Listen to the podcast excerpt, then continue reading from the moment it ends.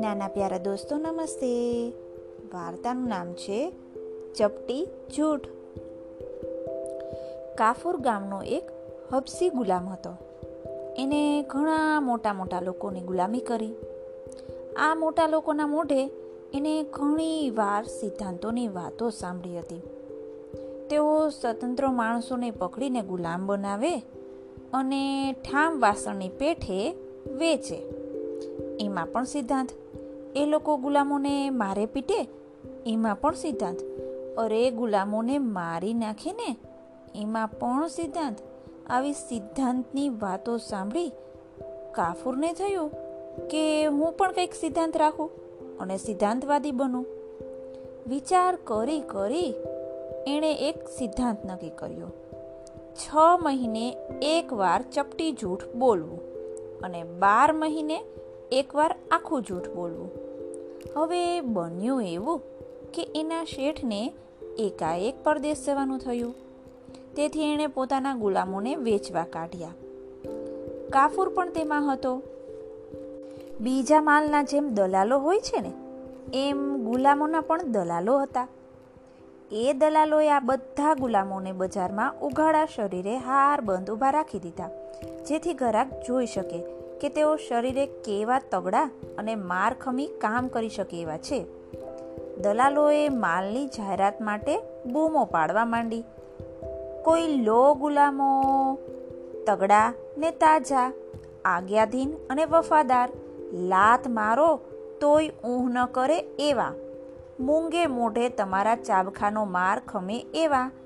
લેશે તે ન્યાલ થઈ જશે, નહીં લે તે પસ્તાશે.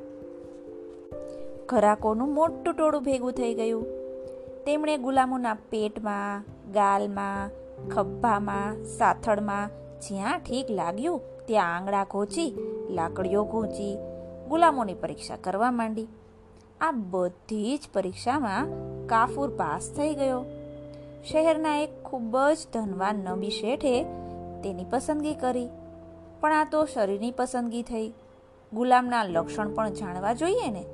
એટલે શેઠે દલાલને પૂછ્યું, ગુલામ, કામચોર છે? આળસુ છે?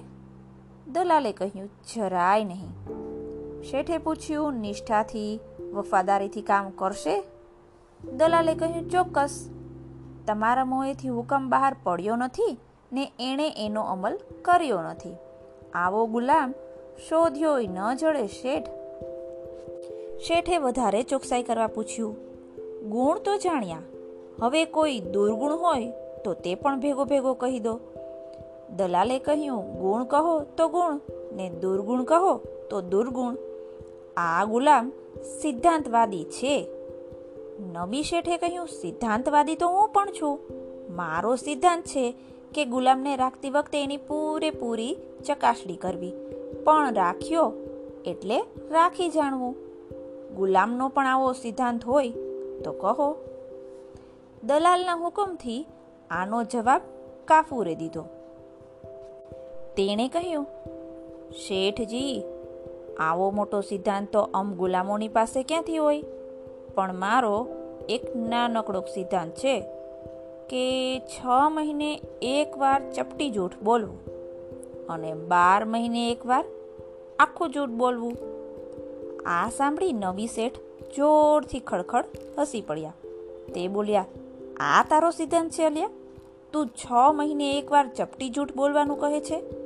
પણ અમે તો રોજ ખોબે ને ખોબે જૂઠ બોલીએ છીએ. એનો મને વાંધો જ નથી. ચાલ, થા આગળ. એમ કહી પૈસા ચૂકતે કરી કાફુરને લઈને ચાલવા માંડ્યું. કાફુર ખૂબ જ સ્ફૂર્તિમાં કામ કરતો. કામ પણ ખૂબ સરસ કરતો હતો.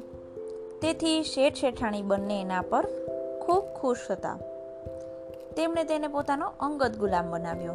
આખો વખત એ શેઠ શેઠાણીની તહેનાતમાં જ રહેતો અને ગમે ત્યારે વિના રોકટોક એમને મળી શકતો.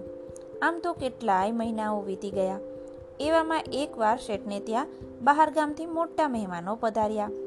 આ મહેમાનના માનમાં શેઠે ગામ બહાર આવેલ પોતાના રંગુદિયાનમાં મોટી મિજબાની ગોઠવી. શેઠ અને મહેમાન રંગુદિયાનમાં મિજબાનીની રંગત માણવા બેઠા હતા. નાચ ગાન ચાલુ હતા. ત્યાં એકાએક શેઠને યાદ આવ્યું કે સોનાની અત્તરદાની તો ઘરે જ રહી ગઈ છે. એટલે એમણે કાફુરને હુકમ કર્યો.